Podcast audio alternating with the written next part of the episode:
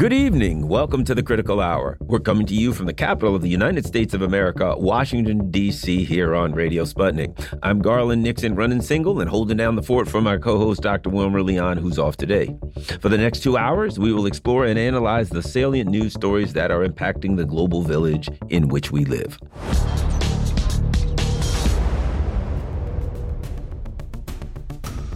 Wyatt Reed is on the ground in eastern Ukraine interviewing citizens and observing the election process. The numbers so far lean overwhelmingly in favor of bringing the republics into the Russian Federation. Wyatt Reed is a Sputnik news analyst, and he's all over creation telling us what's going on. Wyatt, what's happening on the eastern part of town, Moscow, Kherson, and uh, extended? Well, thanks for having me. First of all, um, what we're seeing right now is the uh, penultimate day of elections here in uh, in these territories, uh, four territories that are considering joining uh, the Russian Federation. That would be Kherson, that would be Zaporozhye, and then Donetsk and Lugansk. Tomorrow will be the last day of voting. I believe we have already achieved over 50% of uh, votes here in Zaporozhye Kherson, in the regions like Donetsk and Lugansk, uh, we're hearing reported uh, voting uh, numbers as high as 70 to 80 percent right now. So basically, we're we are seeing the uh, results of this referendum, and uh, we have been traveling back and forth and talking to a number of voters, uh, people involved with the organization of these votes. Um, and so far, what we've seen is a quite a different situation from what you hear reported in Western media, where uh, these are these referendums are widely depicted as a sham. Uh, scare quotes are frequently used to describe referendums. Uh, we, have seen a number of allegations, including the idea that uh, people are being forced to vote at gunpoint, including the idea that people are being bribed to vote.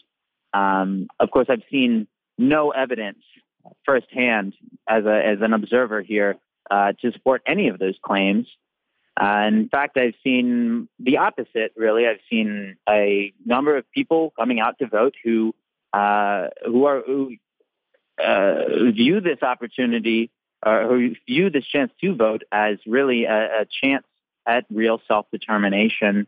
Um, they told me, uh, you know, I, I have spoken to probably uh, um, maybe a, a, dozen voters here, and I've heard uh, pretty much universally described uh, the the desire for peace, the desire uh, to not live under a regime that uh, prevents people from speaking Russian, effectively criminalizes large uh, sections of the population, um, that refuses to provide people in these regions with things like uh, food, uh, things like heat, things like uh, roads, things like water. You know what I mean? The, mm-hmm. All the essentials that uh, people come to depend on.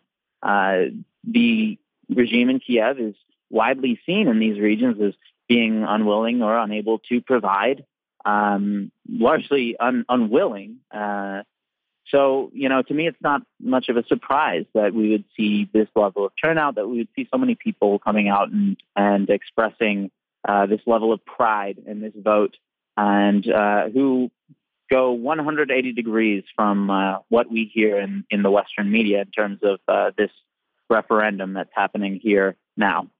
So, uh, uh, uh, did you see? Um, you were in Kherson. Did you see any evidence of fighting? Did you hear any evidence of fighting? How did things look in that area? Was it cool, calm? Give me calm. Was it you know war torn hellscape? You know, give us an idea of what you saw, what the atmosphere was like, what the situation is like on the ground in, in.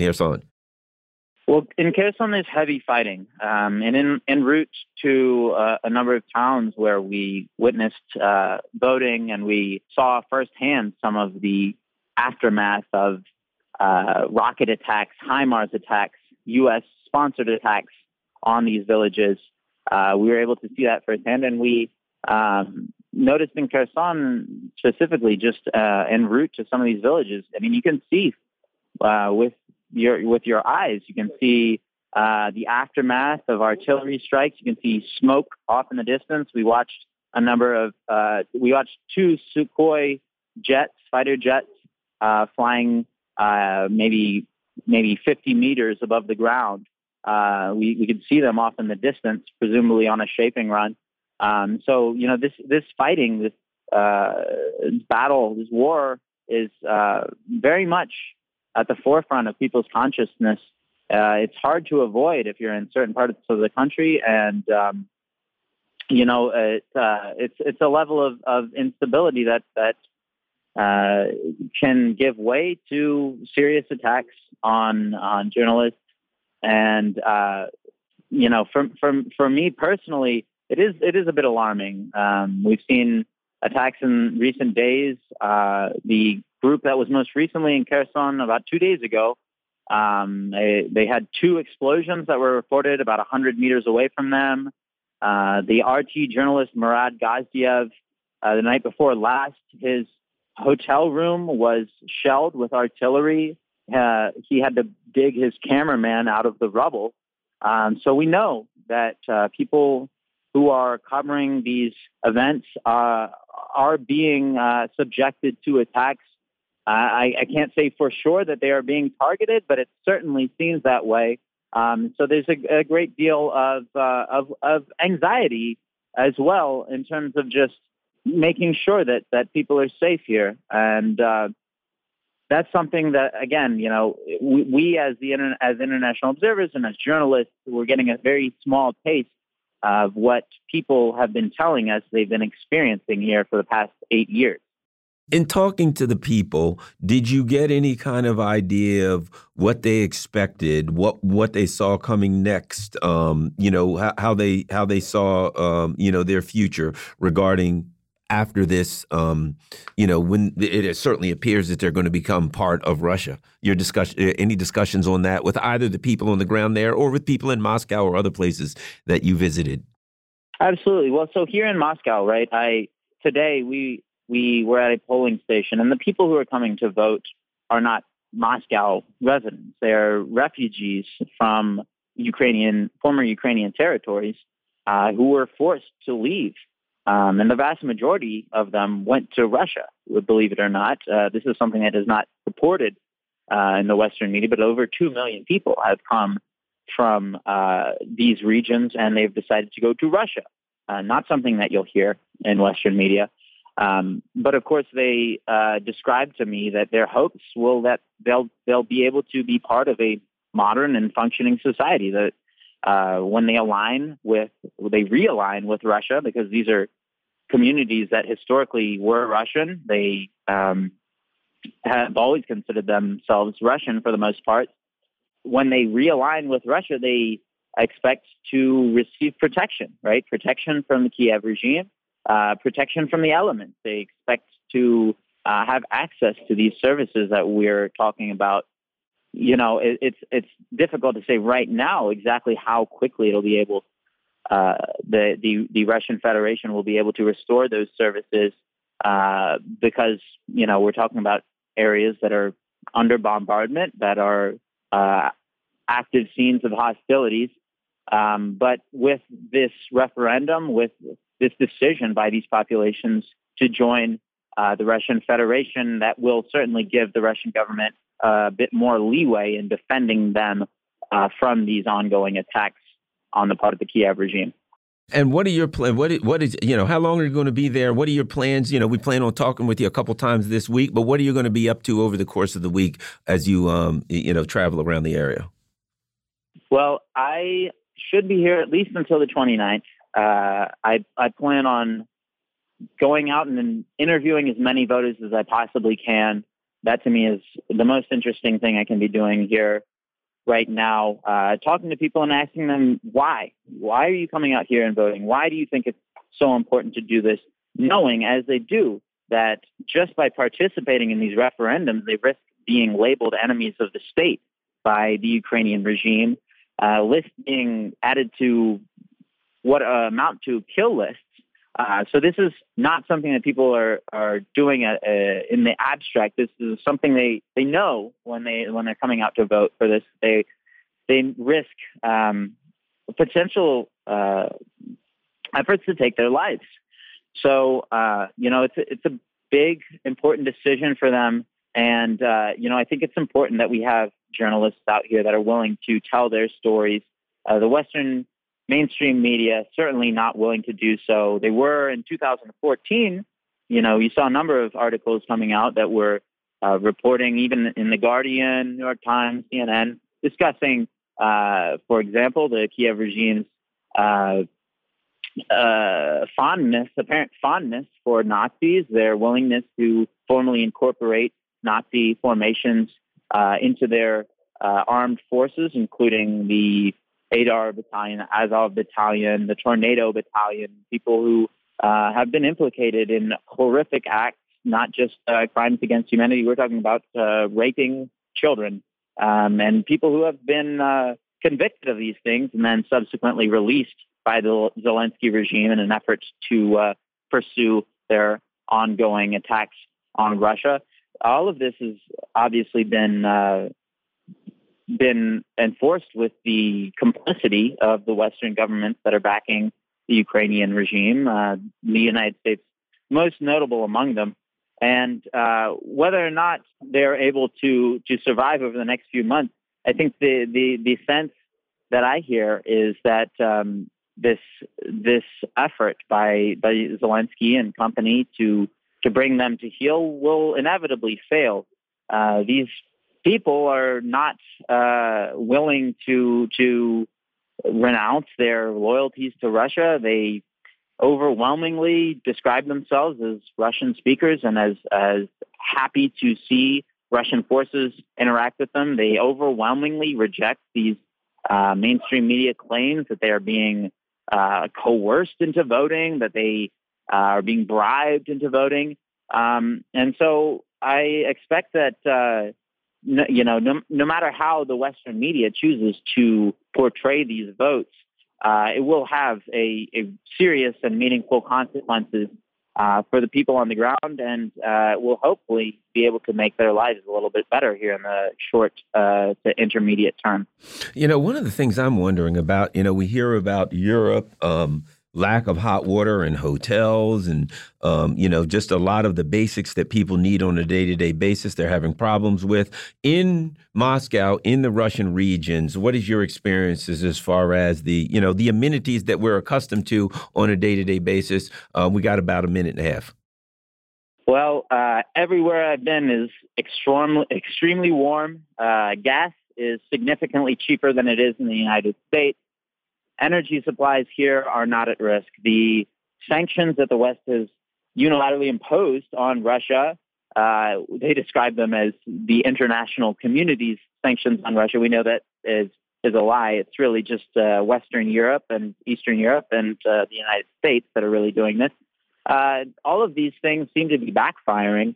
Uh, Russians are not suffering from elevated energy prices or really uh, elevated prices of any type. And Meanwhile, Europeans are suffering, struggling. Their energy bills in some countries have gone up seven to eight hundred percent in the span of a year. Uh, we see the euro dropping below the U.S. dollar for the first time, and now the British pound is about to do the same.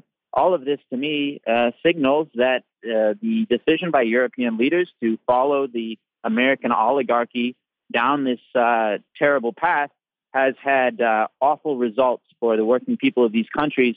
And really, you know, if, if you ask me, uh, until they decide to change their tune, uh, things are not going to get better for working people uh, in Europe, in the United States, uh, or really in any of these countries that have decided to uh, take this economic aggression against Russia to the next level. Wyatt Reed is a Sputnik news analyst. You're listening to the Critical Hour on Radio Sputnik. I'm your host, Garland Nixon. More on the other side. Stay tuned.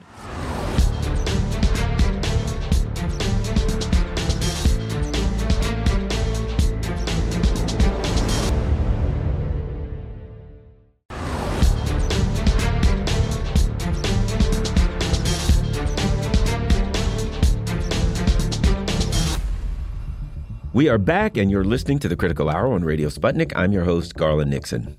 Thousands of Germans have taken to the street demanding that Nord Stream 2 should be opened to mitigate the desperate economic condition in their land. Also, the pound is crashing, and the Italian elections have been dominated by the right wing Brothers Party. Joining us now to discuss this, we have Dr. Gerald Horne. He's a professor of history at the University of Houston in Texas. He's an author, historian, and researcher. Dr. Horne, welcome back to the Critical Hour. Thank you for inviting me.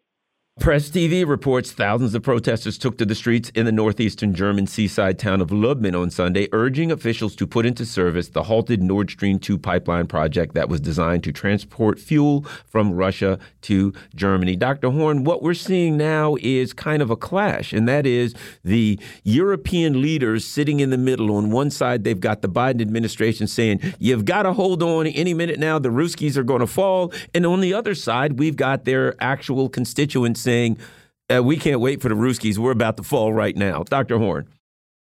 Well, I'm not sure what these leaders are looking at. If you look at the value of the ruble before February 24th, before the advent of the special military operation, as it's called in Moscow, uh, it was trading at 70 plus to the dollar. Now it's trading at 57 to the dollar, so it's actually strengthened. And indeed, uh, you would not necessarily be off base if you thought that the so-called Ruskies are actually trolling their neighbors to the west. Uh, there was a report recently that in St. Petersburg, formerly Leningrad, they're thinking about uh, heating the sidewalks. Uh, I guess that the implication is that homeowners in posh, chic, and Tony London uh, can move and be warm on the sidewalks of Russia. And with regard to the crisis in London, uh, it's obviously, in a sense, uh, engineered. Uh, that is to say, the incoming uh, Liz Truss administration regime, the second coming of Margaret Thatcher, has embarked upon a Reagan-esque program of cutting tax taxes and then borrowing to make up the shortfall. And many entrepreneurs and capitalists are not buying that harebrained prescription and they're bailing out. I recall a time when the British pound was worth $2.40. It's now headed to parity. That is to say, $1 for one pound. Now, that may be good for tourists from the United States, it's not clear if it's good for British consumers because even though the price of a barrel of petroleum may be falling in a certain sense, if you have to buy that petroleum in dollars and you don't necessarily have enough dollars because of the fall in the British pound, you're still going to be stung, stung quite viciously and with regard to Italy, I'm afraid to say that this result had a certain predictability to it. What I mean is, if you go back to the Cold War, a strategic objective of U.S. imperialism was weakening the Italian Communist Party, one of the strongest left wing parties in the world. It didn't matter that the Italian Communist Party tried to move away from Moscow by formulating this so-called Euro-communist notion, uh, just like it didn't matter that Yugoslavia under Marshal Tito uh, broke with Moscow as early as the late 1940s.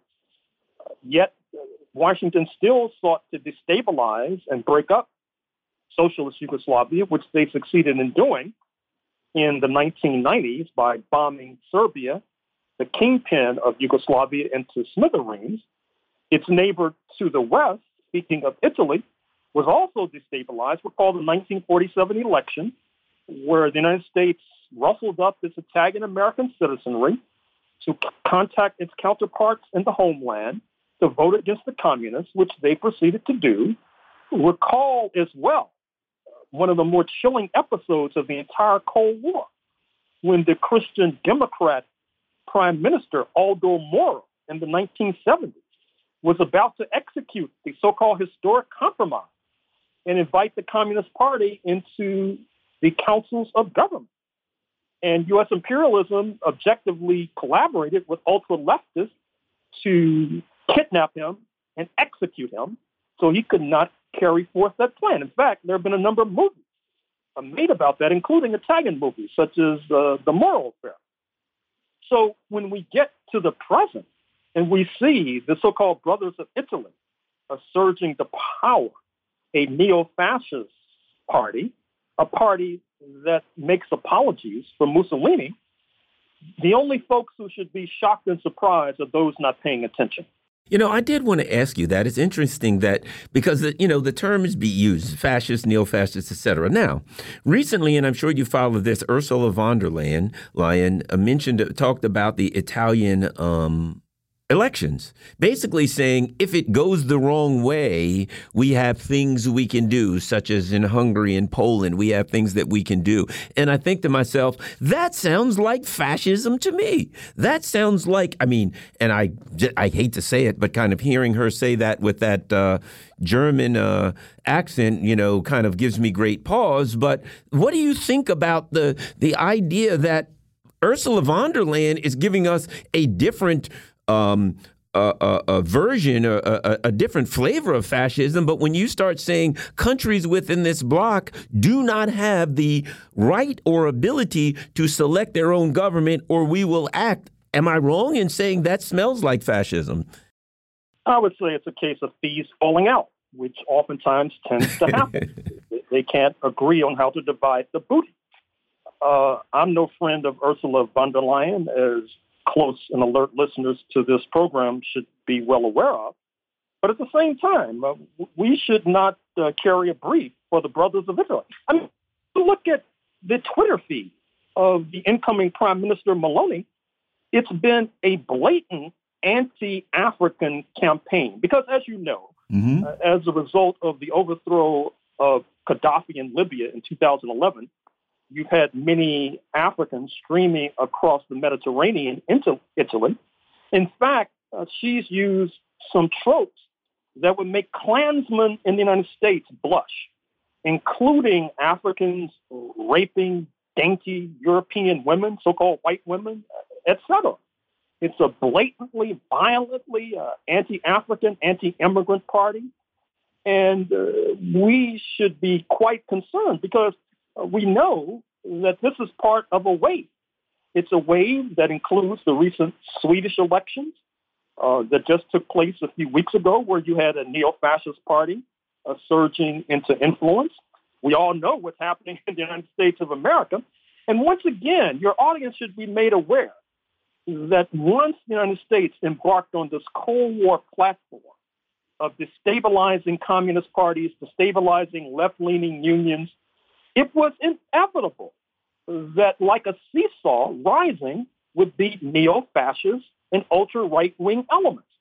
So Ursula von der Leyen, who was a lieutenant during the Cold War, should basically be told, physician heal thyself, which of course is appropriate given her past profession. And let me ask you this looking forward, what do you think happens? I mean, there's thousands of people in the streets in Germany. There's, you know, we've seen uh, recently in Brussels. We know the winter time is coming, and the people are not going to be happy. And there will, for every action, there's an equal and opposite reaction. Do you think we're looking at more right wing parties? I mean, is this the so? So, what's coming up for the winter politically and socially as far as the EU? Well, socially, I, am re- regret having to say that many people might be migrating to the sidewalks of St. Petersburg. At least uh, they can stay warm there. Uh, politically, uh, I'm afraid to say that dark days are ahead. Uh, those who did not campaign and complain during the Cold War and acquiesce either through omission or commission to the destabilization of left wing forces, they should not be shocked and surprised that now we're about to undergo a bout of right wing populism. And I must say, in the United States, there needs to be clarity on this point because I, I listened to an interview by David Corn of Mother Jones talking about his new book, American Psychosis, describing today's Republican Party and its surge to the right. But he neglects what I point out in my book on Texas, the counter revolution of 1836, which is that in the United States, if fascism comes, it will have a mass base. And to act like it will not, and it'll just be some maneuver executed at the top, is fantasy of the worst order. I did want to ask you this, and, and this is my thought. I guess I have, uh, you know, I don't want to see anybody suffer ever, particularly for the sins of their fathers, right? But when I look at what colonial Europe has done to Africa particularly, but you know, I mean, recently they were involved in the Bolivian, the overthrow of Bolivia, and we can do Spain with South America and all of that. I find some level of, and I hate to say the, this, but there's some karma going on here when they are literally turning themselves into a what we used to call third world country at the behest of the U.S. empire. That after all of the sanctioning and making all of these poor brown and black and yellow people suffer all over the world, that now that colonialism is visiting itself upon the European continent. Certainly, I don't want any Europeans to suffer, but I, this is not my choice. This is theirs. Your thoughts, Dr. Dr. Horne?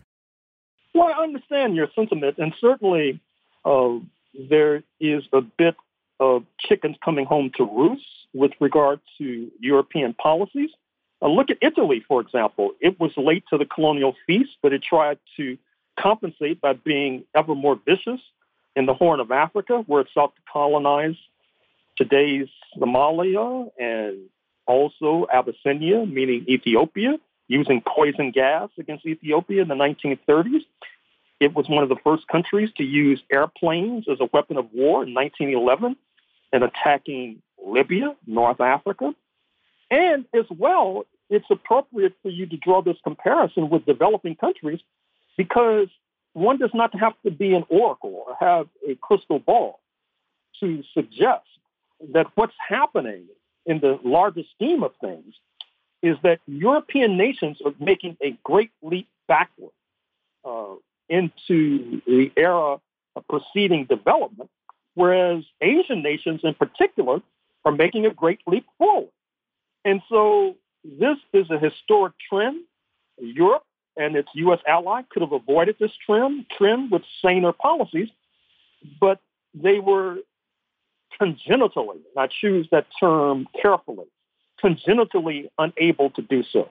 And would you say it would be valid to argue that the U.S. empire itself has sacrificed. I mean, they sacrificed the lives of the Ukrainians as cannon fodder, and now basically economically, they're doing the same thing with the Europeans. Dr. Horne?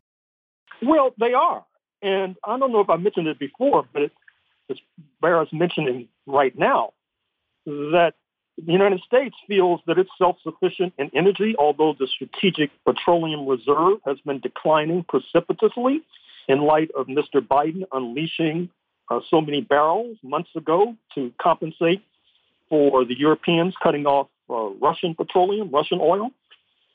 The latest news is that there might be a natural gas crisis in the United States because it's a unitary market and it's difficult for the United States to escape unscathed as Europeans are freezing.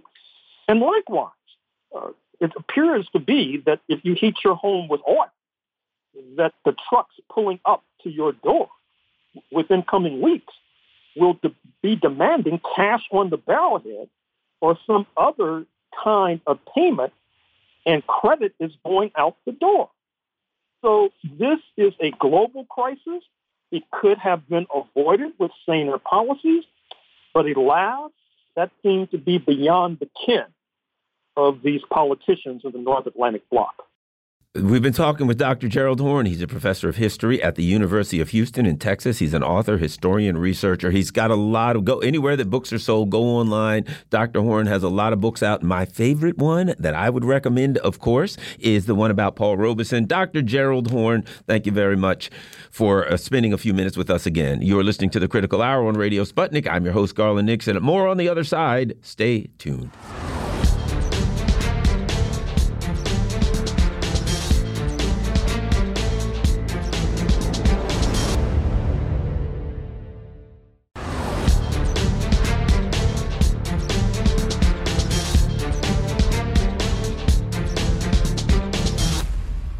We are back, and you're listening to the Critical Hour on Radio Sputnik. I'm your host, Garland Nixon. Foreign Minister Lavrov spoke at the UN arguing against the EU's dictatorship and making the case for a change in global order. Also, there was a neo Nazi attack on a Russian school, and referendums are moving forward in eastern Ukraine. Joining us now to discuss these matters, we have Mark Sleboda. He's a Moscow based international relations security analyst. Mark Sleboda, welcome back to the Critical Hour.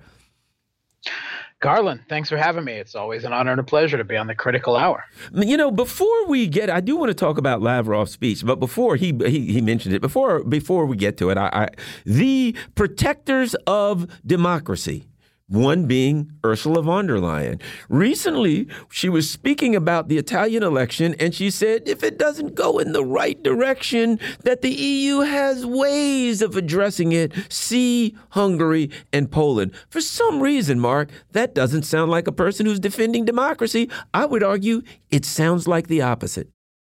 Uh, yeah, it it really does sound um, quite ominous. Um, now, uh, that being said, uh, Italy did just uh, elect a, it appears, a far right government, um, and um, Sweden uh, seems uh, well on the way as well.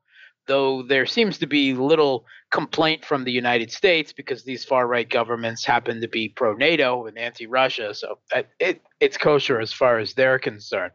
But I mean, we've already heard EU technocrats, and I mean, uh, Miss von der Leyen ah. is uh, certainly, uh, you know, that is a perfect description of of her role in the EU. Um, and uh, you know, they have uh, previously uh, threatened Poland and Hungary with sanctions before because they elected non-liberal governments right uh, mm-hmm. and and even worse governments who every so occasionally um, uh, make a foreign policy decision or statement that breaks with the foreign policy orthodoxy coming out of Brussels, often uh, dictated from the EU, particularly Viktor Orban in that sense. Um, and, you know, however much I may not like um, uh, Italy electing a far right uh, leader, um, it it is kind of a normal consequence when you start to see uh, economics and um, uh, the social order break down, particularly from economic problems in Europe. There is a tendency to fall back on the far right. And we saw this in the 1930s in Europe. Of course, Italy, uh, well known. And, you know, um, there are uh, familial relations between the current leaders uh, uh, uh of the far right parties uh, in Italy and and Mussolini, evidently. So it shouldn't come as any surprise. Um, uh, the, this type of far right populism is bred. whenever the promises of capitalist so-called liberal democracies start to fail. Um, that being said, um, you know, a technocrat uh, threatening uh, to uh, sanction uh, the uh, country or or the leaders uh, of these countries when elected because they don't fit with the liberal ideological orthodoxy that dominates the EU technocracy should be disturbing. I mean, it's rather common for well over a decade now to talk about the democracy deficit within the EU. And that's mainstream Western academic political literature. But this is taking this type of sentiment already talked about a decade ago to all kinds of new levels of of a, a kind of technocratic authoritarianism. Well, Mark, rather than um, a, de a, deficit of democracy, I've been making the argument that it's the illusion of democracy in that if we look at what happened, Jeremy Corbyn was running, and literally Mike Pompeo came out and said that the Trump administration would act if they thought he was going to win. Jeremy Corbyn came out and said that a member of the British military said they would have to act if Jeremy Cor Corbyn wins. Wouldn't even if the U.S. empire um, acts on the uh, Italian election? Wouldn't be the first time they interfered with that election, or the Greeks overthrew the government of um, in 1975, uh, replaced the prime minister in um, Australia. So here's the reality. In a way, it's a good thing happening. The people of Europe are coming face to face with the reality that they've only ever had the illusion of democracy and that the U.S. empire and its flunkies would never allow them to choose anyone that was not, um, you know, christened by the, uh, the sword of the Emperor of the United States. I'm old enough to remember uh, when France and the Netherlands, the people, both voted, and several other EU countries voted on uh, no further integration uh, of their countries within uh, the EU. And how many times was it again that the Irish people were made to revote on joining the EU until they made the right decision? Because I, I think it was at least once, maybe twice, right? Absolutely. So let's get to Lavrov's speech. Uh, he's the West exceptionalism has fueled multiple aggressive wars over the past decades, but the world order is changing. The top diplomat said. Your thoughts? I thought it was a very interesting speech and powerful. Yeah, it was powerful. It was also passionate. I mean, I, I saw some real fire from Lavrov. I mean, and he's certainly getting up there in years, but I think, you know, he is and has been for some time the foremost uh, diplomat uh, in the world, right? A, a, a, true statesman and, and diplomat of which there is no like, and the uh, you know pale shadow of of Antony Blinken's uh, you know lies and equivocations just kind of wither under the type of fire that was coming uh, from Lavrov during this speech. He, you know, he spoke, he spoke, you know, uh, uh, uh, about some common themes that have been spoken uh, before the, uh, you know, the end of the unipolar world, the birth of the multipolar world. He spoke that U.S. exceptionalism has reached nearly godlike levels, and they see themselves as the self-styled masters of the world. Um, they act with impunity. Uh, the laws apply as they dictate them, apply to everyone but themselves. Um, he also spoke about uh, the referendums taking place now in uh, the Russian held parts of Ukraine uh, that the West uh, and the regime in Kiev, that is their client state, are so furious about. And he made a, a particularly funny uh, uh, uh, kind of trolling remark to me. And he remarked there that the, the, the people uh, in uh, Donetsk, Lugansk, Kherson, Zaporozhia are essentially only reacting to what uh, Zelensky actually uh, recommended for them to do just a year ago, uh, just over a year ago, in last August, during an interview, he advised uh, Ukrainian citizens anyone who feels themselves to be Russian to go to Russia, right? To mm-hmm. you know, leave the country, get out of the country. That is being said in a country where 20% of the uh, population is ethnic Russian, and and fully half of it are Russian speaking. Uh, particularly in East Ukraine, the dominant sentiment is to see Russians as, as brother people and, and the borders as as uh, you know artificial and ahistorical. So he said that, well, going to Russia is what the people of East Ukraine and South Ukraine are doing now.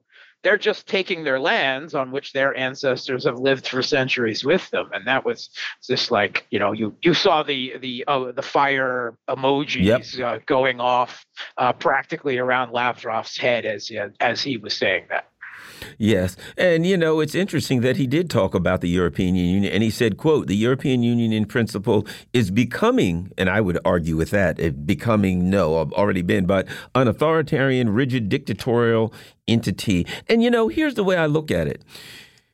This is what the U.S. empire has been. To me, the, U, the EU and NATO are nothing but umbrella organizations that the U.S. empire uses so it can corral the European countries together. With the EU, it can take power of attorney for their um, economic uh, decisions, and with the NATO, it takes power of attorney for their foreign policy decisions. But to me, they've been authoritarian towards the world, right? They've been rigid and dictatorial. You country must do this. Juan Guaido, you're the president of this country. You, they're going around telling the world everything what to do.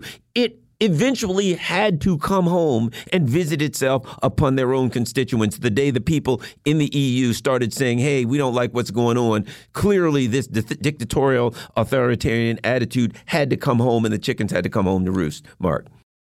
Sure, it's even. I mean, now being directed against the EU's own, uh, you know, elected leaders, as we've seen. And if there's one thing that the the EU as an organization is has definitely become, it is a machine. One of the primary not not just a, a consequence, but one of the primary goals of the machine is to destroy the sovereignty and the national identity of European states, particularly in Western Europe. And in Eastern Europe, there's there there's an idea that you know the uh, the nationalism is still useful uh, as a, a, a buffer, you know, as a a um, kind of provocation against Russia. But particularly in Western Europe, national identity is seen as a um, an, an, antiquated thing, something that needs to to go away. And however much we can question the process, bloody processes over a century that led to the formation of the nation states, they have them now. And the fact that the EU is doing everything possible to reduce them and to reduce the sovereignty of, uh, you know, the leaders of these nation states uh, in favor of their own, uh, you know, uh, technocracy, uh, you know, uh, where they want all the decisions on foreign policy and and at state level made in Brussels. Uh, you know, it it's something that should be concerning the people of Europe. But you know, I, I think there's a popular sentiment there that as long as they get visa-free travel, they they they seem to ignore everything else that is going on. Yeah, food is going to be a problem real shortly soon too. Last but not least, I did want to ask you about the response. Or you know, in the West, it's oh, they're uh, the the all of the Russians are up in arms and angry and pushing back against the mobilization. Uh, we got about uh, two minutes. What's happening with the mobilization? What do we need to know? Yeah, I mean, there certainly is a counter reaction from a, a, a, unquestionably a small number of uh, citizens uh, who are against the mobilization. It seems that the majority of those protesting are not even those being called up, and a lot of people are fleeing uh, the country. Uh, you know, I mean, a lot meaning you know 0.1 0.01% of the population and so on. Uh, and it, it's being blown out of all proportion. And it has to be known that most of those people are leaving are not people who have received orders to mobilize because they haven't served in the military. They're the same liberals who left originally um, in February when Russia launched its intervention because they feared a mobilization and then crept back to the country because it turns out that life in Tbilisi and Yerevan and where it wasn't all that it was cracked up to be. Um, and uh, now uh, that the mobilization is happening again, even though they're not called up, there's all these kinds of rumors, oh, that it's actually going to be a million people and everyone is being taken, and they're they're they're leaving again. Uh, so um, it, again, it's something that is uh, taken out of context and being blown out of all proportion. I'm old enough to remember when the U.S. called up their reserves, which is what is going on in Russia, when uh, for the invasion, for the occupations of Iraq and Afghanistan.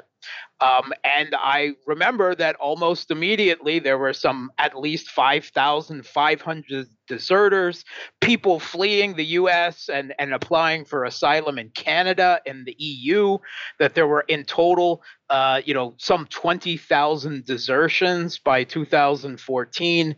Desertion uh, rate had crept up by some 80% um, and that millions of people were protesting against the U.S.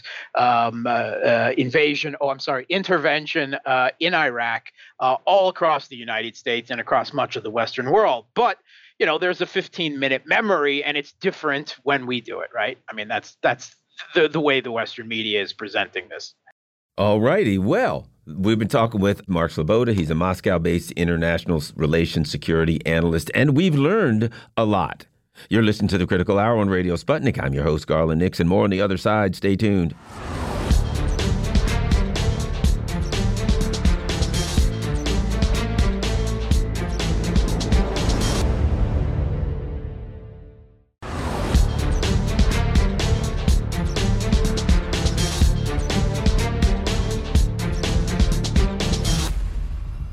We are back, and you're listening to the Critical Hour on Radio Sputnik. I'm your host, Garland Nixon.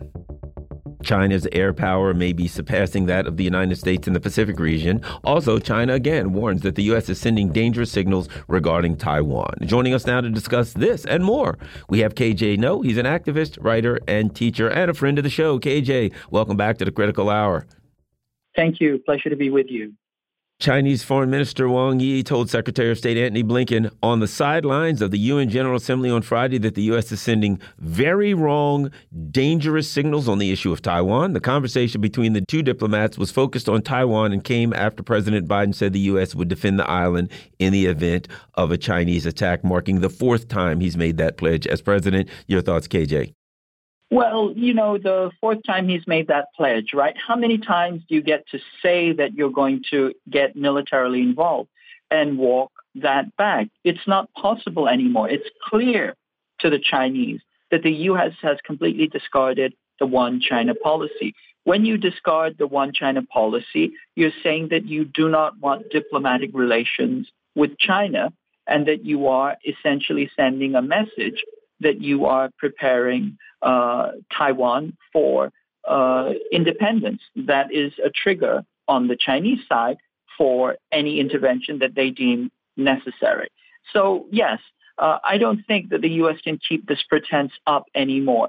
What it needs to do, if it wants to, if it's serious about de escalating, is it needs to send a direct message to the authorities on Taiwan Island that they will not tolerate separatism. And they need to stop sending high level delegations to Taiwan Island and supporting them with military airlift.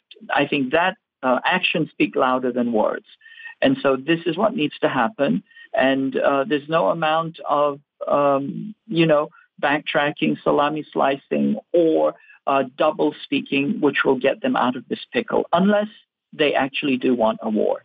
You know, I also think this because here's what's interesting. You know, the, the, the incident happened with Nancy Pelosi, and everybody thought, okay, that's it. There's going to be the war the next day, and then other things happen.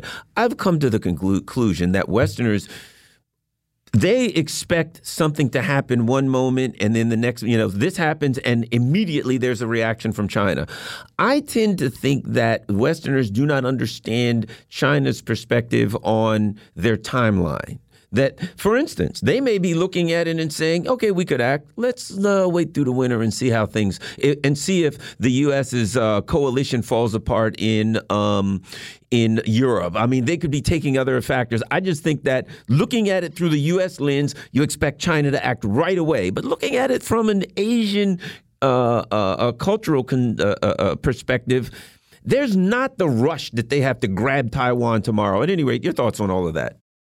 Well, you know, the, the, the Chinese have said this explicitly. They said that they want peaceful reunification uh, of Taiwan with the mainland. And they said that it will be a hundred year project, not a five year project, not a two year project, not a next year project. They said it would be a hundred year project. So yes, they have tremendous patience.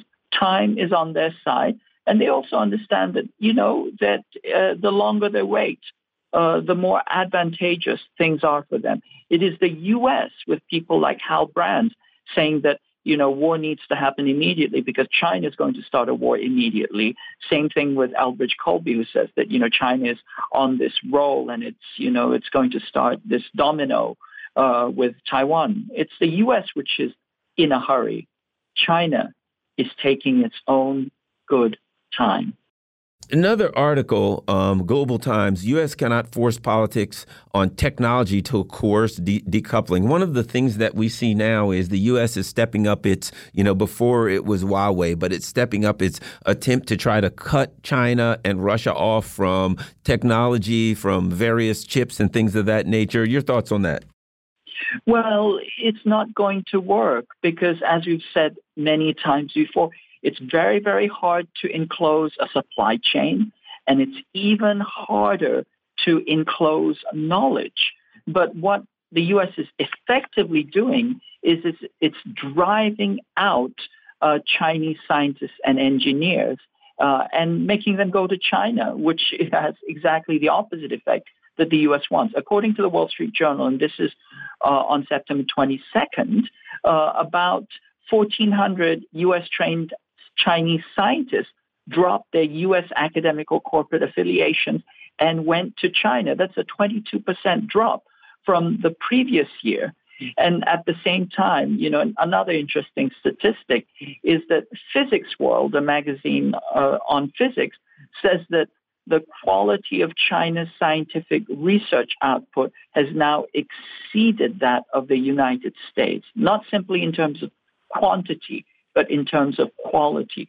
So China is moving ahead. It's building its technological resources through its human capacity, as well as the simple fact that it knows, and the U.S. should understand this too, the supply chains are so deeply intertwined, you cannot effectively uh, extricate or expel China from a global supply chain. It's as if you were, you know, uh, a conjoined twin, and you wanted to, you know, expel your conjoined twin, uh, detach your conjoined twin, and you forget that the other twin has the brain and the heart. Here's the other part too. You know, 2014, the U.S. started all of these massive sanctions on Russia's, but Russia. But one of the effects it had was it caused Russia to recognize that they needed to produce a lot of things on the on their own and to be prepared for future sanctions. And it seems that they've done a fairly good job. I, I, uh, let me change that. They've done an A plus job because they have more sanctions than any country in history, and their economy seems to be doing strong. The only thing that's affecting them is, like right now, the price of oil, which is affecting everyone who all the oil producing countries and non oil producing countries. But at any rate, moving forward, the issue of trying to stop China from getting various technological items that they need, doesn't that create an environment where they say we better start making all of that stuff so within four or five years, there's nothing you can cut us off from? That's exactly what's going to happen. And it's already happening. I mean, first, there's a kind of, China has a term for this. They call it the dual circulation. That is, there's an external circulation where they do uh, trade with the external world, and then there's an internal circulation where they see themselves largely as self-contained. I mean, this is uh, North Korea's Juche project writ large, you know, is scaled up a hundred times. So they're po- completely capable of doing that as well. And so both of these ideas, this idea that somehow you can bring China to heel by enclosing, by encircling, by uh, containing it, by uh, decoupling from it. All of these things are a fool's errand. Russia has shown proof of concept, and the fact is that the SCO holds the almost the entirety of the centrality of the Eurasian continent as the world island within themselves. They can trade, they can um, uh, produce, they can exchange, they can build infrastructure together, or uh, even uh, China by itself or China and Russia by themselves are largely capable of being self-sustaining. I think it's very foolish to think that the countries outside of the world island can force the countries within the world island with the most resources, the greatest population, and most of the world's wealth that they think that they can uh, force their will uh, on these countries. Asia Times reports China may now have air superiority over the U.S. and Pacific. Aging and fewer U.S. fighters flown by the undertrained pilots have likely already fallen behind China's rapid fleet expansion. My immediate thought is uh, I'm suspicious that that's going to be used as an excuse to build and buy more war material. But the other side of it is this it's a whole lot cheaper to build a defensive military than it is to build up a military to have an encounter with someone who's 7,000 miles from your home. It's a lot cheaper. And that if there's some kind of an arms race, the U.S. versus China, that we're going to go broke before they do because well, number one, we're going broke anyway, but number two, they're building it up at home. Your thoughts? Absolutely. So, you know, Chinese, uh, as I said, you know, Chinese do some of the best research on the planet uh, in in technology and science. Uh, just recently, it's been shown that they're, they've uh, nudged ahead of the United States. Uh, they build their own jet fighters, uh, top quality jet fighters, and uh, let's remember once again that 350,000 separate components go into a single jet fighter, a large percentage of which are made, manufactured in China. The U.S. is not going to be able to catch up with China if it seeks to, once again, extract China from its supply chain. So purely on an industrial manufacturing, military manufacturing standpoint, China is pulling ahead. And there are people like Elbridge Colby who acknowledge this. They understand that the U.S. cannot fight an arms race with China because China has economic uh, superiority. It has the incredible economic manufacturing capacity and infrastructure that cannot be matched. And then the other point you make is also really, really important. The simple fact is that China is developing its militarily asymmetrically. It's building its military primarily for one purpose, which is defensive against the United States. It's asymmetric defensive capacity, what the U.S. sometimes likes to call A2AD. But essentially, China is working, as we said, uh, like Bruce Lee. It's not somebody who's practicing, uh, you know, uh, 10,000 kicks. It's practicing one kick 10,000 times. That is defense of the Chinese littoral waters, including Taiwan. And there it has the advantage. And the other piece is refueling. To refuel a jet from six, uh, five, 2,000, 3,000 miles away is a complex uh, logistical task, whereas China is is just right uh, across the ocean, uh, 80 miles away from any potential uh, areas of combat. Right. So the U.S. is once again caught defending Taiwan on China's border, which is an expensive proposition under normal circumstances. But when you're going into a deep economic recession, it becomes something that the people of the country aren't going to stand much for. KJ Noh is an activist, a writer, a teacher, and a friend of the show. Thank you very much, KJ. You're listening to the Critical Hour on Radio Sputnik. I'm your host, Garland Nixon. More on the other side. Stay tuned.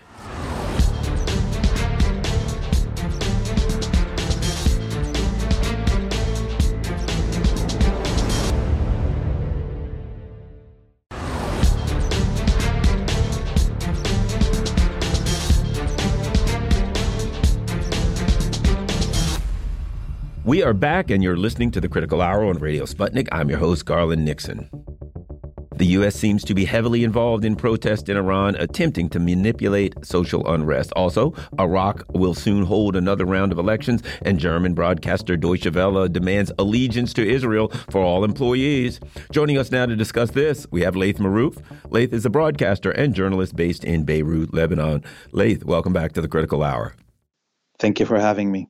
And uh, Op Ed News reports in its code of conduct, Deutsche Welle says that it stands for freedom, democracy, and human rights, which it describes as being a cornerstones of journalistic and development message and profile, promoting itself as a progressive organization. The broadcaster adds, We advocate the values of freedom and wherever we are, take independent and clear positions, especially against any and all kinds of discrimination. I could go on and on and on, but the bottom line is right now, uh, they're saying if you don't uh, openly support Israel, you can't work for us. Laith Marouf, your thoughts on this? Oh, this is a global trend within the imperial uh, domains uh, where uh, everybody's going to be asked for a pledge of loyalty, of an oath of loyalty to the Zionist ideology and the uh, colony of apartheid uh, that uh, it's built on the ethnic genocide of Palestinians and the looting of their lands. So this is, as we see now, uh, for the first time openly a, a, national broadcaster of one of the uh, core states within the imperial order, Germany, saying that they will refuse any uh, criticism of the state of Israel on air. This has already been happening all across the national broadcasters in Canada, uh, the UK, France, the United States, but it hasn't been written outright like this. And uh, of course, your listeners may remember the case of uh, my, me being erased virtually uh, at order of the United States uh, Congress and the Canadian Parliament uh, a, a, week and a half ago now. And uh, it was using the nefarious and purposefully misleading definition of anti Semitism that is written by the International Holocaust Remembrance Alliance, uh, where it makes it that criticism of Zionism, the genocidal political ideology uh, based on Jewish supremacy, and the, the, the apartheid state of Israel, makes that um, to be considered anti-Jewish and purposefully confuses it. Uh, so we're we're you know the everybody who is a lover of free speech and uh, freedom of the media and freedom of thought and, and freedom of uh, allegiance to to political ideologies um, and religions uh, must fight this now globally. It is a priority not only for people who are working on Palestine, because as we see now that this is bleeding into the war on Russia, and we're seeing uh, pledges of allegiance being uh, asked of anybody on the uh, position of uh, war against Russia that could lead us to World War III. One of the things I think too is, you know, it's the old me think the lady doth protest too much now to me when i see the um, this you know, almost uh, panic for uh, support for Israel, almost this please everybody, no matter what, this like authoritarian push against people. You have to support Israel. It only leads me to believe that that is born out of a fear and a real, realization that people are starting to push back against the unacceptable um, treatment of the Palestinians. And now that this is actually born of fear and it's born of, of pushback and people who are now starting to say we need justice and, and uh, here your thoughts yeah it's hilarious one of the tweets that they uh, that they put forward as uh, um, you know defines me as anti-Jewish, and they kept on repeating it over and over and over in all the media, including in the in the congressional uh, hearing that happened, was me calling them loudmouths. Um, and that they'll be out of a job uh, very soon when there is no uh, colony left because Israel is at its end. This is a true fact. Uh, so what we saw of them screaming so loud about my tweets um, and bringing it all the way to the Senate of the empire uh, shows that they are loudmouthed. And I'm telling you, when you watch the uh, executives of Twitter and others uh, taking these stupid questions from these, uh, uh, you know, insanely Jewish supremacist members of Parliament of Canada and and other uh, colonies of the English order. Uh, you you see these executives, and they are having the same reaction that everybody was having, seeing how much media space they took to condemn me uh, with a, a, a, Twitter account with five thousand followers. Um, you know, everybody was. This is an overkill, of course, and uh, the way they were screaming is just discrediting them and of course, as we see, they're they're losing the plot. They don't know what to do, and they're taking actions that are uh, damaging the whole society. To to silence me, Laith Marouf, now uh, it is normal for the American Congress and the Parliament of Canada to order social media co- uh, companies to close accounts at whim of uh, the state without any trial without any, uh, you know, uh, minimums of natural justice. Wow. Well, let's move forward, and this is an important story, and that is um, the uh, the death of Mahsa Amini. She's a 22 year old Iranian woman. She died in police custody last week. There's some protests, but clearly it appears that the U.S. empire is getting involved, is sparking the protest. We do know that the U.S. Uh, has made some overt moves, basically saying, "Oh, we've got to provide." Um, uh, internet access for these people so we can expand the protests, et cetera, et cetera. So the U.S. is up to its old tricks. Here's the only thing I would say I'm a black person. When the U.S. starts complaining about people dying in police custody, I start raising an eyebrow like, oh, really? You're concerned about. Eh, although, at least in the U.S., they don't wait till they get in custody. They shoot them before they even get in custody and just, you know, deal with the body. But I guess, you know, anyway, your thoughts on all of this, Marouf? I mean, of course, we see the hypocrisy, and, and I'm, I'm glad that you brought up the issue of the numbers of deaths, uh, specifically of Black Americans uh, in custody and in the process of being, you know, treated by the supposed uh, police force. Um, and that shows, of course, you know, the United States has the highest uh, number of incarcerated people in the world in history of humanity, 25% of the population of uh, imprisoned people in the world. Now, the story of this woman, uh, the video is out there for uh, everybody to see what had happened. Uh, she had cancer and she had medical problems. She went to the police station as she's waiting in the waiting room. She has a a brain aneurysm and she, and she collapses. And the video is, is clear. There was no uh, abuse from uh, the police of Iran. That doesn't mean that uh, women should be, uh, you know, asked about their uh, clothing. And you know, we see the opposite uh, extreme of that in France, where women, and in Quebec here in, in Canada, where women are banned from uh, wearing the hijab, uh, working in any official government agency, um, even in schooling here in Quebec. So the the the issue of um, men and specifically men in power in governments uh, deciding what women uh, wear is a problem globally. There's nothing uh, specifically uh, different or evil in, in the situation in Iran. And this story being played out in such ways uh, in the Western media and the uh, being broadcasted into the country and all these militias that are uh, being moved through the border with uh, uh, Iraq uh, by the Americans, it's exaggerating the reality. There's been millions of people in Iran out in the streets in the last few days demonstrating against any violent attacks on the state uh, and for peace and calm. Um, and as we see, I- Iran just bombed a few sites of uh, Kurdish militias in Iraq, in Kurdistan, Iraq, uh, in the last 24 hours.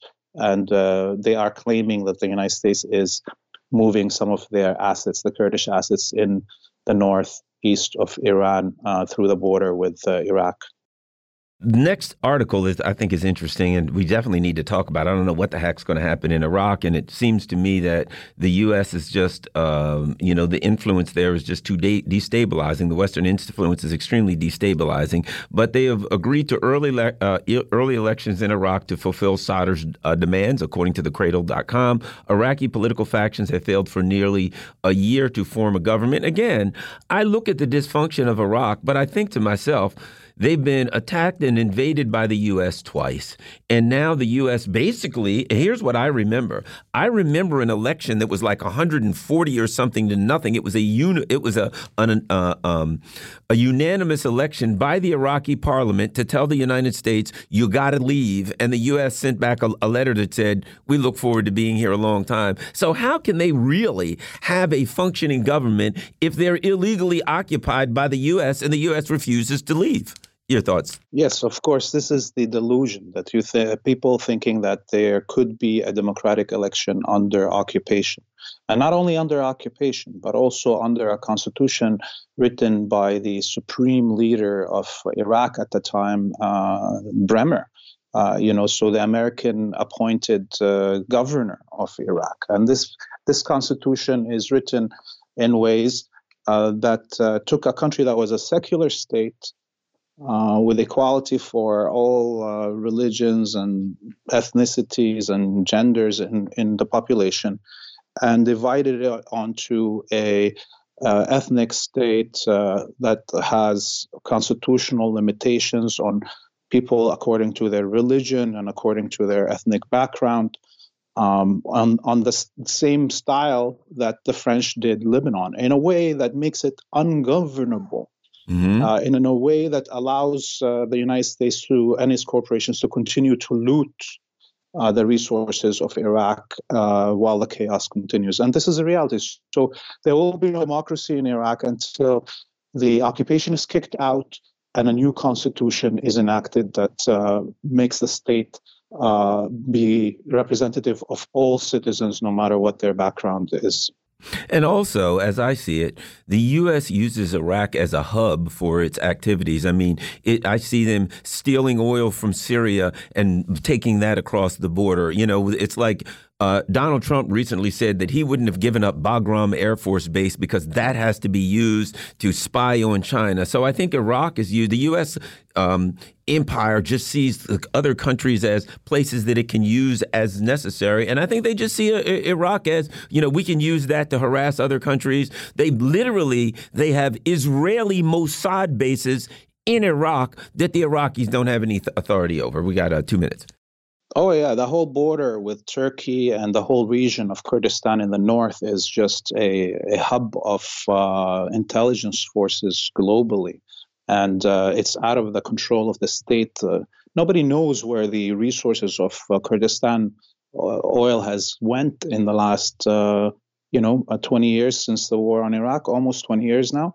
So this is the reality. It's Iraq will continue to be a you know, failed state and a no man's land and a killing field until the imperial uh, occupation is, is is expelled and a state is reformed in a in a way. But look, we're we're coming to the hundred years since uh, the Sykes-Picot Agreement that cut off all these lands uh, in the Greater Syria region, the Fertile Crescent, and the uh, confrontations that we see that are ahead in the horizon that we just don't know which one is going to come out in Syria, in Iraq, in uh, Lebanon, in Palestine. Uh, the result of them uh, will be a, a change of all these uh, borders that we have seen since World War One, um, and uh, any anything less than that will will mean a continuation of this chaos for another hundred years. We've been talking with Laith Marouf. He's a broadcaster and journalist based in Beirut, Lebanon. You're listening to the Critical Hour on Radio Sputnik. I'm your host, Garland Nixon. There's more on the other side. Stay tuned.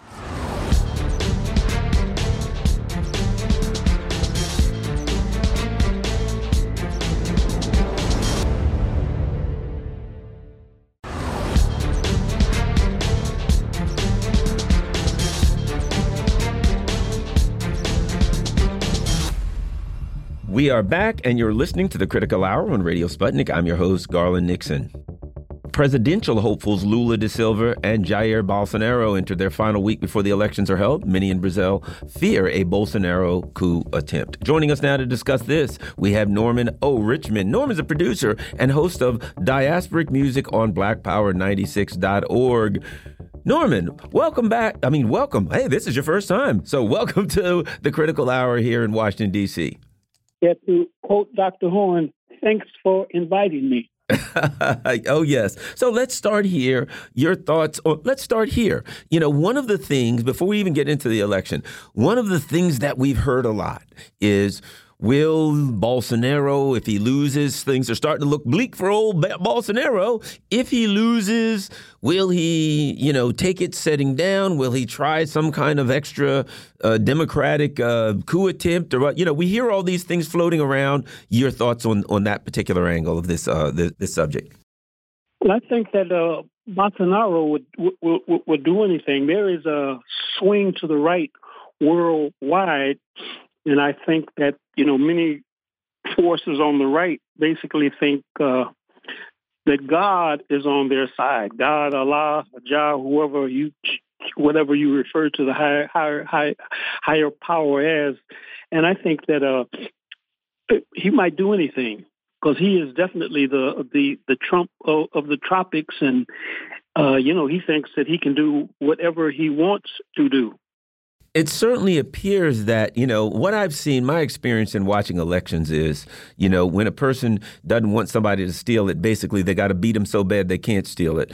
It looks as though even if the Bolsonaro camp had any thoughts of, you know, trying some nefarious deeds, it looks as though Lula da Silva is distancing himself to a point where once you're down, you know, 15 or 20 points, it's hard to make any kind of case. Your thoughts on the Da Silva actually widening his victory. You know, generally when you get close to an election, the polls get closer. They're actually widening with uh, uh, Da Silva. What do you think about that, and what do you think is causing that? Well, I think uh, uh, uh Lula da Silva has a track record of, of, of bringing uh, domestically. I mean, I think the people of, of, of, Brazil respond to him because he has, you know, brought uh, like Amilcar Cabral would say, you know, people are not fighting for the ideas in anybody's head. They're fighting for basically goods and services. And uh, Lula da Silva delivered goods and services to the uh, oppressed, to the working people and the and the peasantry of, of Brazil. Uh, uh, and on the international level, I think uh, you know he he received the support of, of, of African people in the Western Hemisphere and African people in uh, on the continent and oppressed humanity in in, in general. So, your thoughts on the outcome? What happens in Brazil? Does Lula da Silva win? Does he get fifty percent and win the, win in the first round? What are your what are your what are your predictions? Because I think right now it's clear to me that uh, I don't see an avenue, a path to victory for for um, uh, Bolsonaro. But you know, I think the question is, will Da Silva get the fifty percent? And if he gets it, you know, that's kind of a mandate. What does that mean? Well, I'm hoping, and uh, I'm a secular person, but uh, between you and me, I'm praying that, that he uh, prevails. You know, one of the things I have a, a nephew that uh, he got out of college. He actually graduated from Howard University, right here in in in, uh, in Washington D.C. with a degree in um, journalism, and he's lived in Brazil. He met, went to live in Brazil for five years, and I didn't know much about it. But what I found out was the issue of racism is major in Brazil that the darker skinned people in, in, Brazil don't get the same, you know, fair treatment that the lighter skinned get. Your thoughts? Do you are you familiar with that dynamic, and what do you think about it? Well, I think wherever we are on the planet Earth as African people, we are on the bottom or you know just above the uh, native people in whatever ever country they, they they they took us to, and I think that uh you know uh, the the Portuguese colonized uh, Brazil, and the uh, Portugal, Port- Portuguese were the first uh, Europeans out of the box.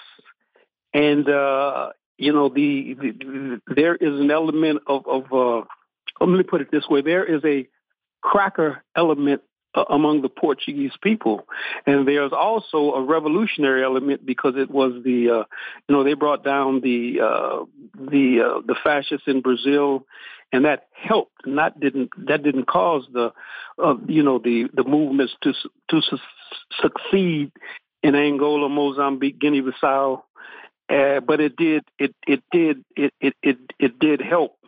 And I think that it was Amilcar Cabral that says that you know the the you know they couldn't they couldn't even produce a toy airplane, let let alone a real airplane. And if it wasn't for the the Western the imperialists, you know, the U.S. imperialists, the British imperialists, the French, and, and, and whatever the little Portuguese, uh, uh, well, they they were they were imperialists. They were the first ones out of the out of out of the block in terms of the slave trade. But if it wasn't for you know, uh, Western imperialism supporting the Portuguese that, you know, the Portuguese, they wouldn't have any, they couldn't do anything. Your thoughts on, you know, there seems to be a sea change in South America. There seems to be revolutionary change going on in South America. And the countries that have held up over the course of the years, Nicaragua, Venezuela, and of course Cuba, um, seem to be growing. Your thoughts on how the change in South America, and particularly in Cuba, um, excuse me, particularly in this um, Brazil, which being I think like the either what is it the fifth largest and fifth most populated country on earth, how that will will affect like, for instance, and, and this is very important to me, near and dear to my heart, and that is the Cubans, because uh, like when Chavez was in power, he was able to help Cuba. Some of these other countries were able to help Cuba. How do you think the, what's going on in South America affects the Cuban plight, shall we say? I, I personally it, think it's very, uh, you know, some people talk about socialism in one country, and we used to have a joke in Detroit where someone, when someone was real selfish. We talked about they believed in socialism in one man or one woman, but uh, you know, you need uh, uh, we need Cuba needs support from from from from not only African people but oppressed people. Period, and uh, it's very very very, very dangerous to, to, to be out there all alone. But I think that there is a, a progressive element in, in, in, in, in most countries, and it's just a question of uh, who will will prevail. I don't have a, a, a, crystal ball because, you know, we in a, we are in, in living in a world now where you know uh, I think the Temptations had a, the song where Melvin said, "Will the, will the Russians push the button?" And you know, it's uh, I'm not into that. Uh, you know, you know, Biden could push a button. You know. Bottom line is we don't, we don't want any buttons to get pushed.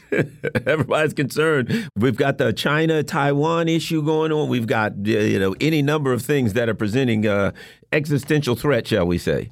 Oh, I uh, I, I concur with what you just said, sir. uh, now, something I want to ask you about drink, dance, and eat. That's what it says on their website. Interesting, and that is the Lula Lounge in uh, Toronto. You were telling me you know about a little bit about the, you know, you know somewhat about the Lula Lounge. What do we need to know about the Lula Lounge, particularly in, in light of what's going on in um, in in uh, Brazil? Well, a Lula Lounge, I believe it might. I don't. I, I don't know if it was named after uh, after uh, uh, Lula, but we always said that we uh, it was named after Lula da Silva. But it is a hot spot. A lot of salt, lot of salsa, a lot of reggae, uh, a lot of R and B. Good food. Oh my goodness, they have uh, you know great food, good good service, and I'm, you know, I'm, I'm trying to get some get some freebies here.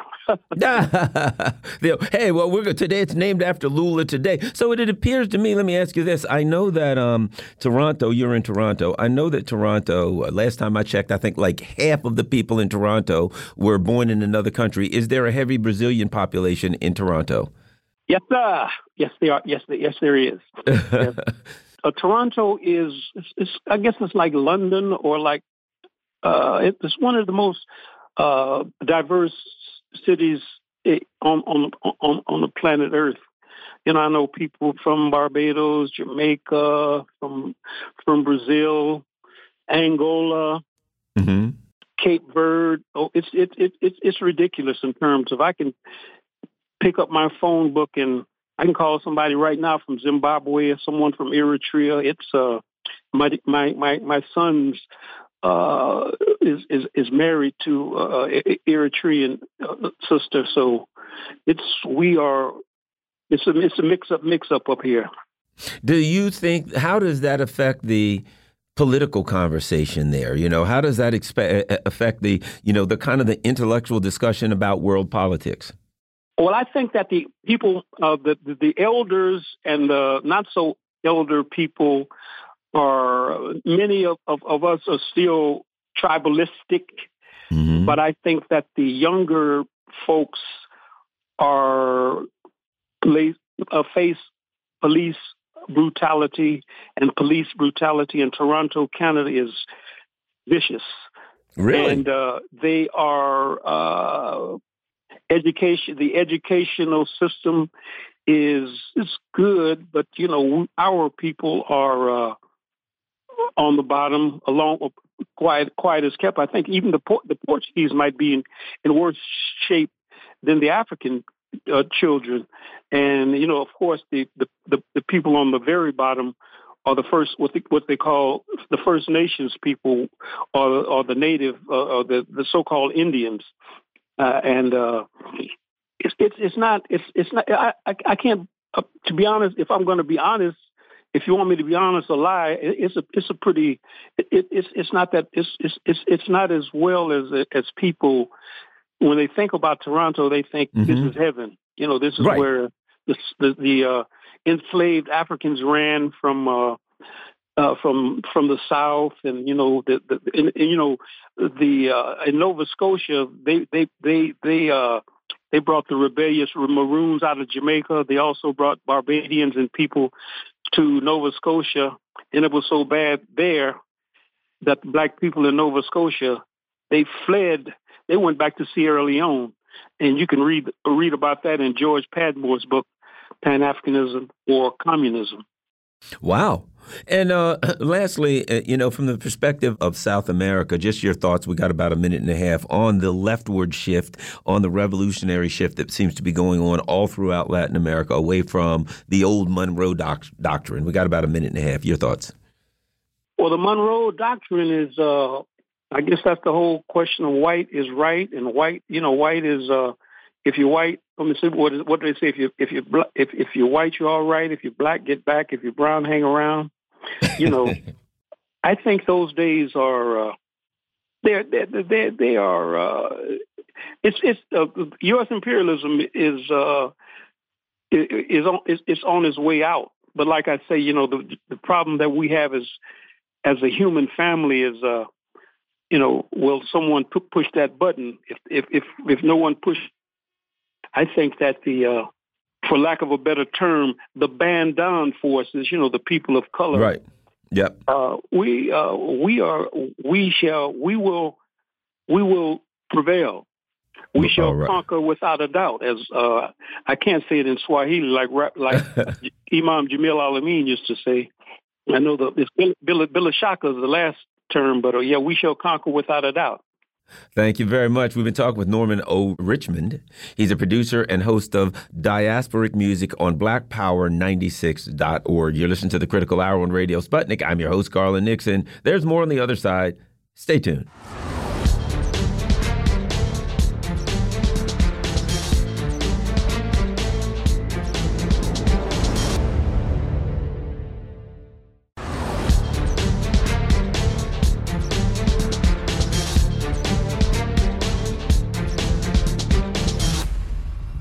Are back, and you're listening to the Critical Hour on Radio Sputnik. I'm your host, Garland Nixon.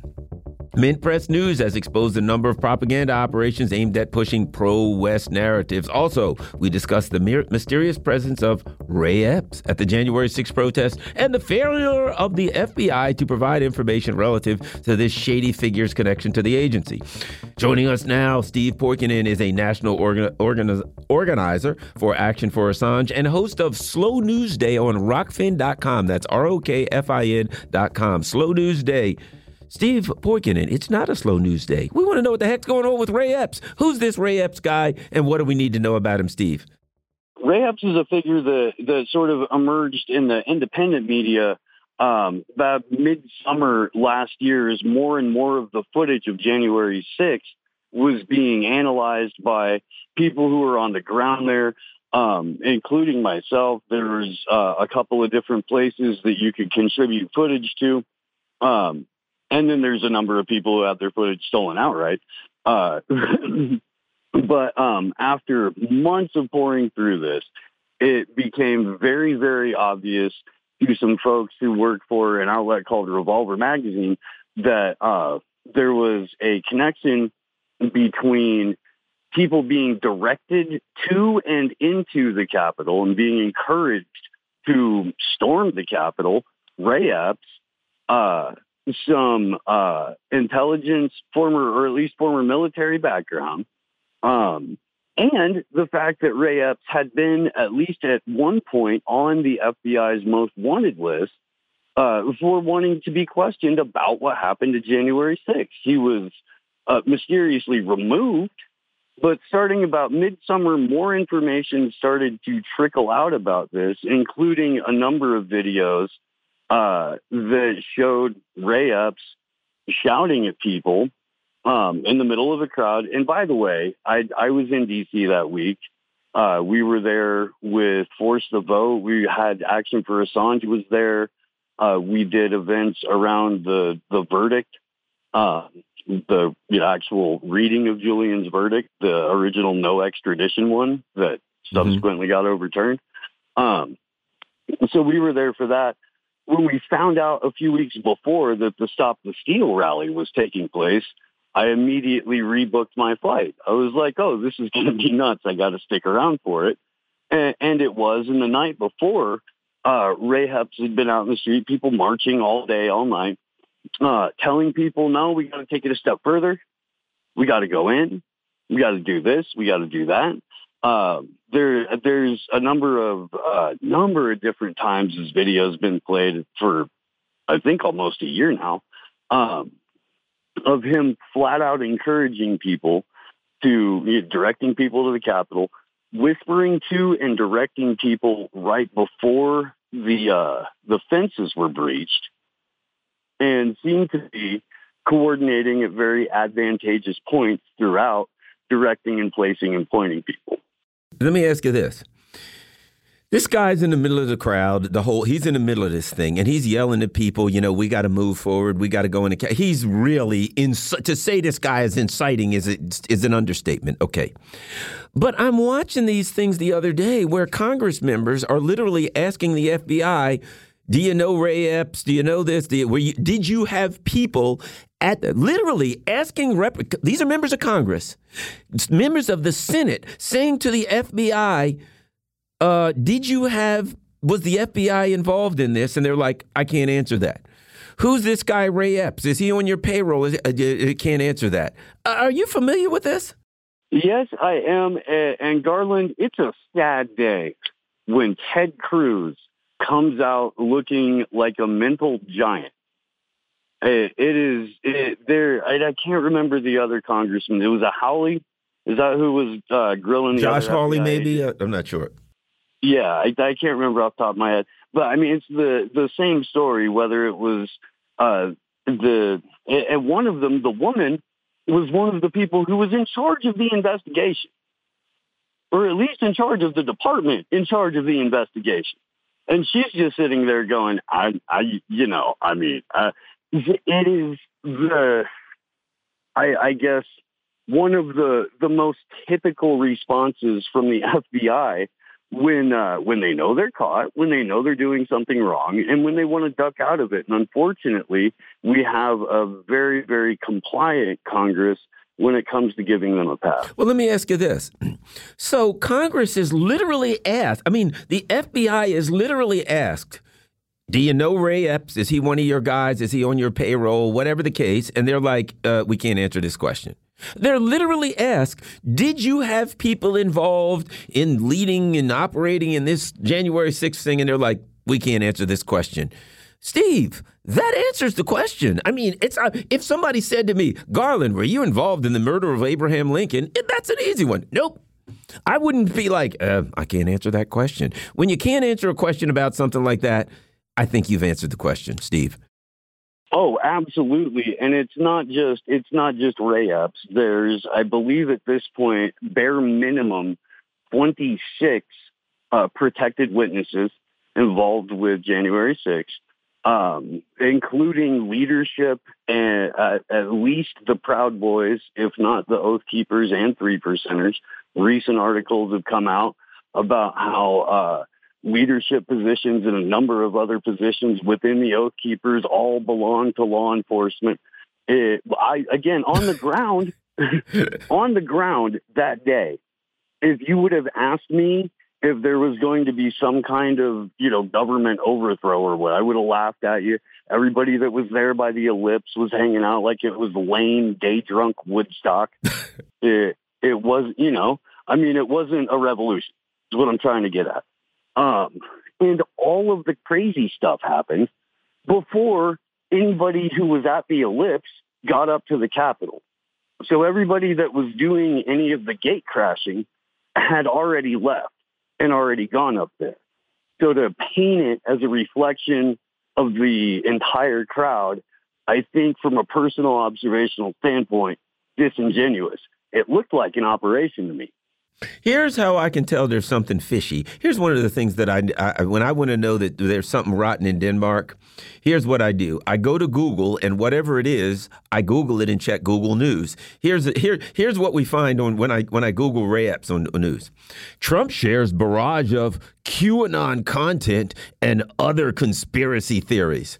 On Truth Social, Trump uh, embraces far right conspiracy theories, shared a post about Ray Epps.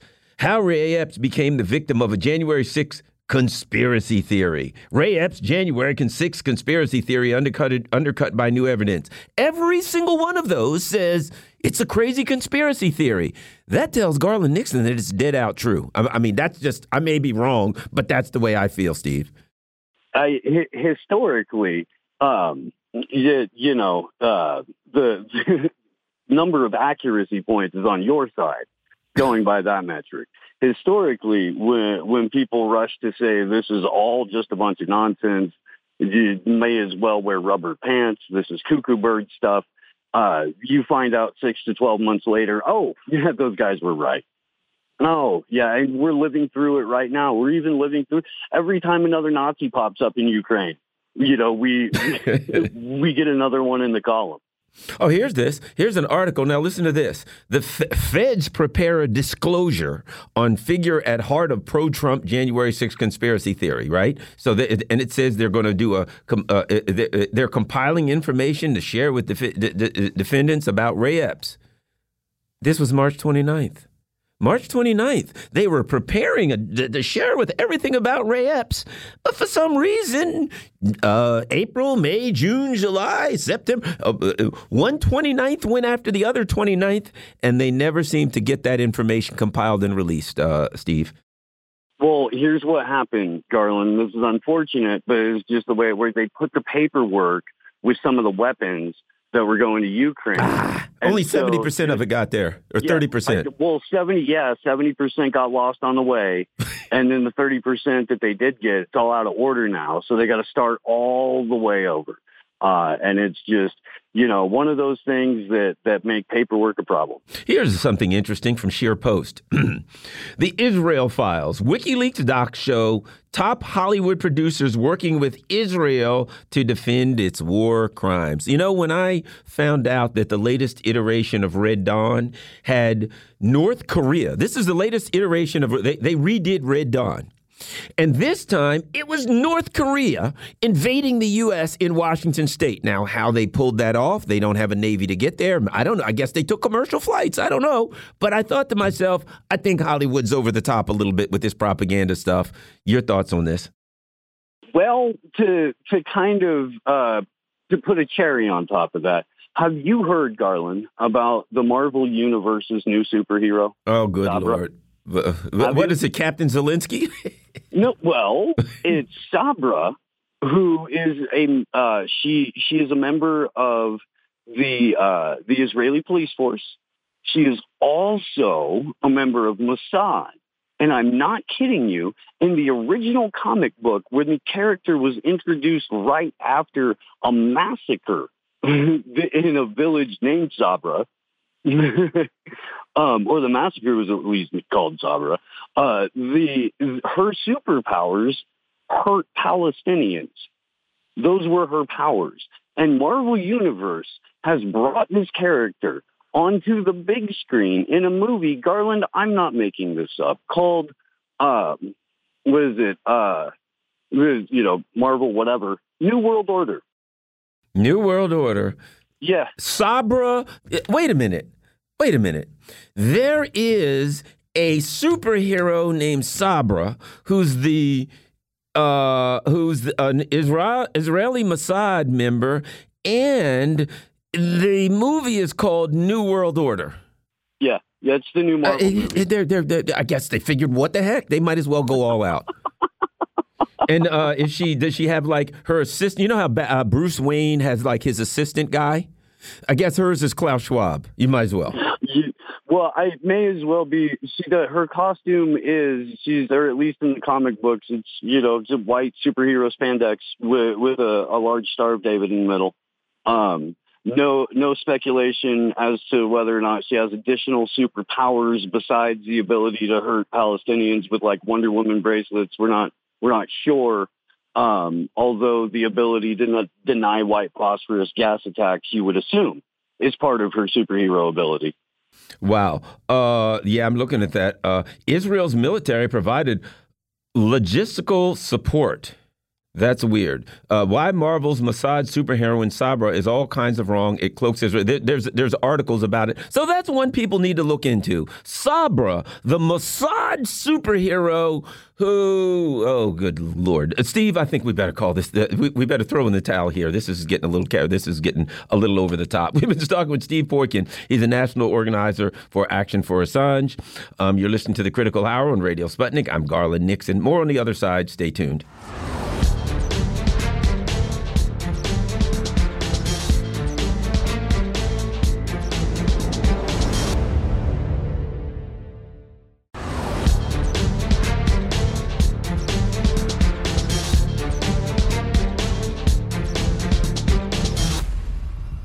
We are back, and you're listening to the Critical Hour on Radio Sputnik. I'm your host, Garland Nixon.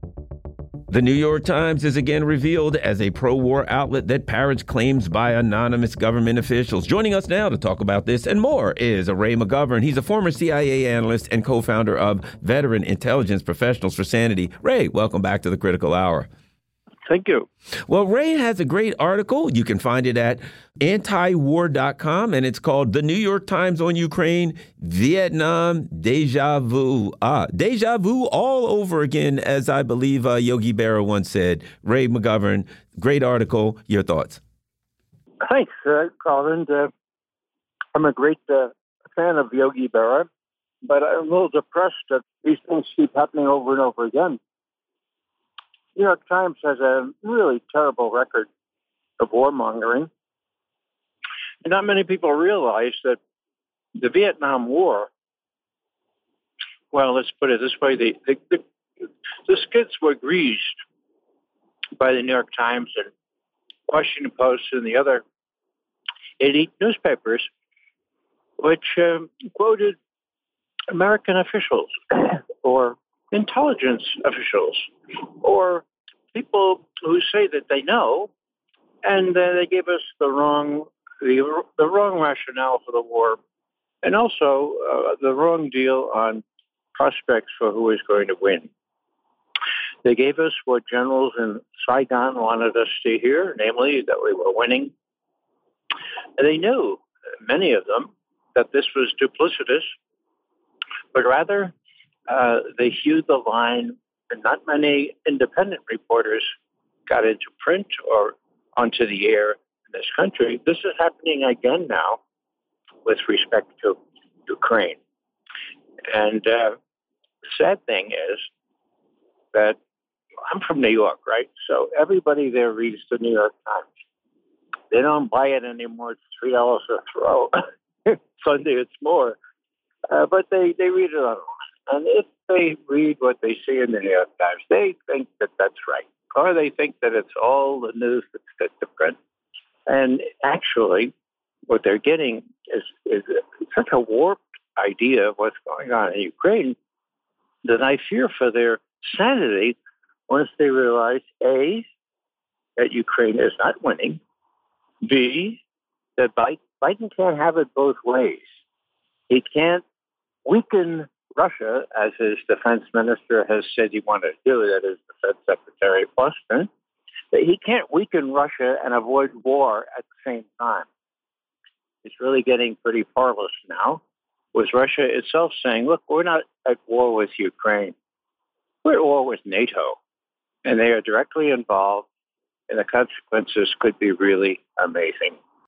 Well, another thing that you talk about that I think is very important, where you say, on the sanctions front, German politicians may not be able to resist turning on the spigot to Nord Stream 2, lest the European economy and the European people freeze this winter. That is a huge factor. And I mean, A, the factor of how it affects the geopolitical situation, but B, we're talking about a potential disastrous, catastrophic um, thing, uh, uh, incident that could literally cost the lives of many, many Europeans um, due to the neglect of their um, of their leaders. Yes, it's it's all already costing the lives, so to speak, of many of the industries there. Some are closing down, some are trimming down, and many are laying off workers. Um, you know, it's really quite amazing that we've come to this pass. Now, there's a reason for all this. Uh, Victoria Nuland noted early this year that if Russia invaded Ukraine, say goodbye to Nord Stream 2, the pipeline that had just been completed and was just just ready to have the spigot turned on, so to speak.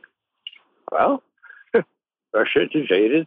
Next thing the U.S. insisted was that Nord Stream 2 be canceled or be stopped. That there be no gas for there.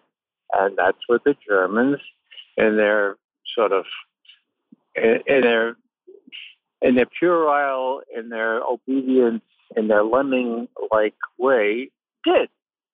So put yourself in the in the place of a, a German who's really relatively educated and knows what's going on in the world. Okay, So they're asking me, this German, uh, to freeze to death or to to pay sky high records for record prices for uh, oil and gas just to heat my home, and um, and we have this idle pipeline, all finished, ready to go. All that has to happen is that the Germans, that is, the Germans say, okay, it wasn't a good idea. Uh, please turn the spigot. Okay, that's all that has to happen. Now, I know the Germans have been obsequious. I know all too well that they have uh, danced to Washington's tune. But you, tune, but you, you would think that after 77 years, maybe they'd stand up and say, "Hey, you know, uh, you guys are not freezing to death. We are, and for what? To support a corrupt regime in Ukraine just because you, the United States, say so? No, no thanks. We're not going to do it anymore. Okay, Russia, we'll make some concessions here. We'll not send the latest brand of tanks or anti-aircraft weapons to Ukraine.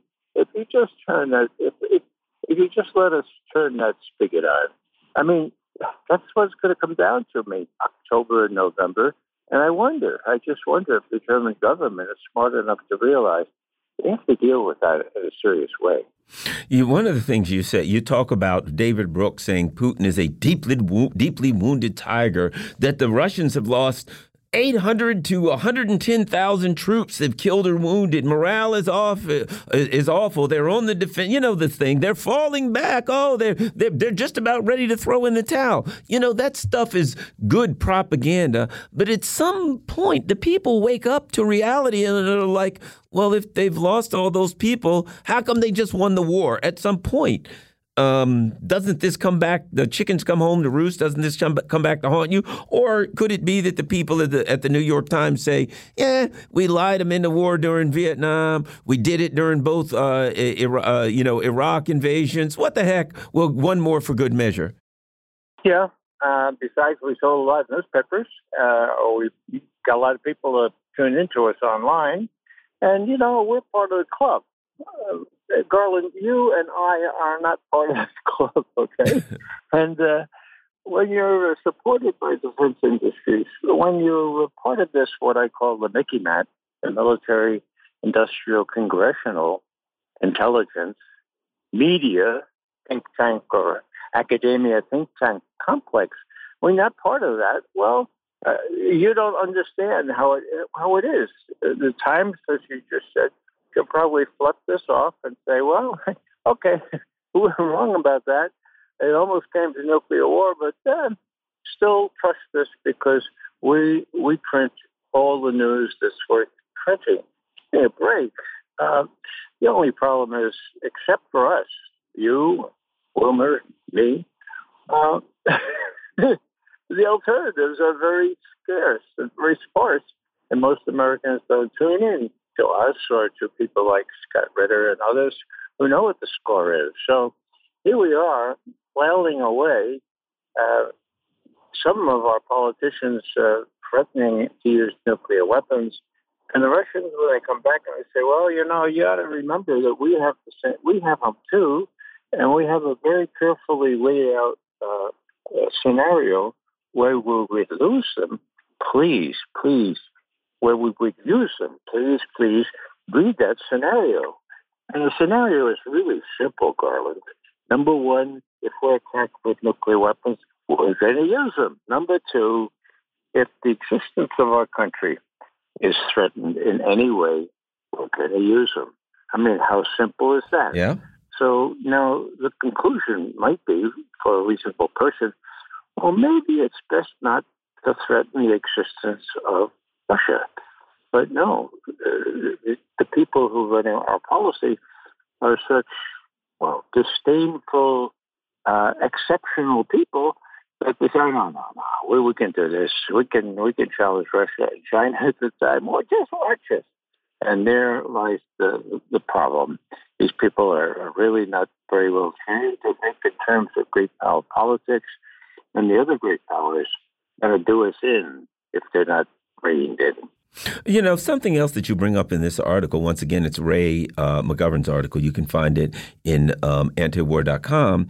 The other thing that's important, and I and I think it's really that really re, uh, uh, jumps out at me in your article, where you say Maureen Dowd, and she had a, a, title solo soulless saboteurs right and she goes on putin's a megalomani me, megalomaniacal supervillain thug unhinged oh blah blah blah no one can deal with someone so in, inhumane the problem with that is what happens when you get to the point where you need to negotiate? When you've turned someone into a cartoonish evil supervillain, it doesn't make sense to negotiate. At that point, you can't negotiate with them. You just have to fight to the end and we all die. That's the problem with that, uh, Ray.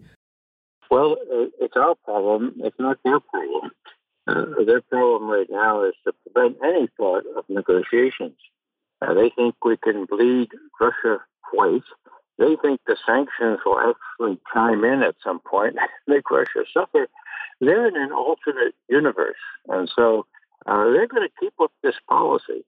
And the U.S. and the, the Russians and, and, the Chinese are going to be together, facing us down. And I dare say that uh, it's going to come to a no good end, as the Chinese say, unless we wake up and say, look, we can't challenge both countries at the same time. We are going to be challenged by them if we do these ridiculous things still. And hopefully that somebody will come in and say, well, look, um, you know, we overestimated our ability. Zelensky is not somebody we can depend on. Let's talk. Right now, as you pointed out, with Maureen Dowd, with Brooks, also at the Times, with all of them, they say, well, how can you negotiate with this person? That's the purpose here. Go negotiate, make sure we bleed the Russians white. Well, those figures you gave, uh, Russians killed. Where did they come from?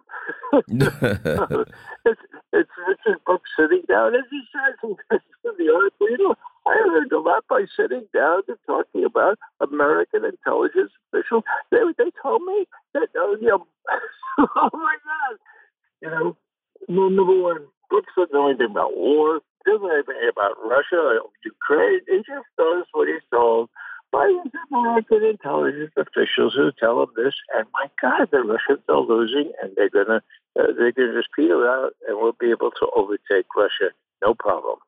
Give me a break. Yeah, I think at some point they're going to figure out that uh, it doesn't matter. I was going to say they're going to figure out that their numbers are wrong, but they didn't say the numbers because they were right or wrong. They said the numbers for a specific reason, and that reason is propaganda against the American people. Ray McGovern, former CIA analyst and co founder of Veteran Intelligence Professionals for Sanity. Follow Ray McGovern on Twitter, and most importantly, you can go to raymcgovern.com where you'll find all of his stuff and maybe even a few of the interviews that we did with Ray right here on Radio Sputnik. Sputnik. Thanks a lot, Ray. Talk to you soon. Most welcome. You've been listening to the Critical Hour here on Radio Sputnik. Thank you for allowing our voices into your space. On behalf of myself and my co host, Dr. Wilmer Leon, we hope you were informed and enlightened. We look forward to talking with you all tomorrow, right here on Radio Sputnik. Be safe. Peace and blessings. We are out.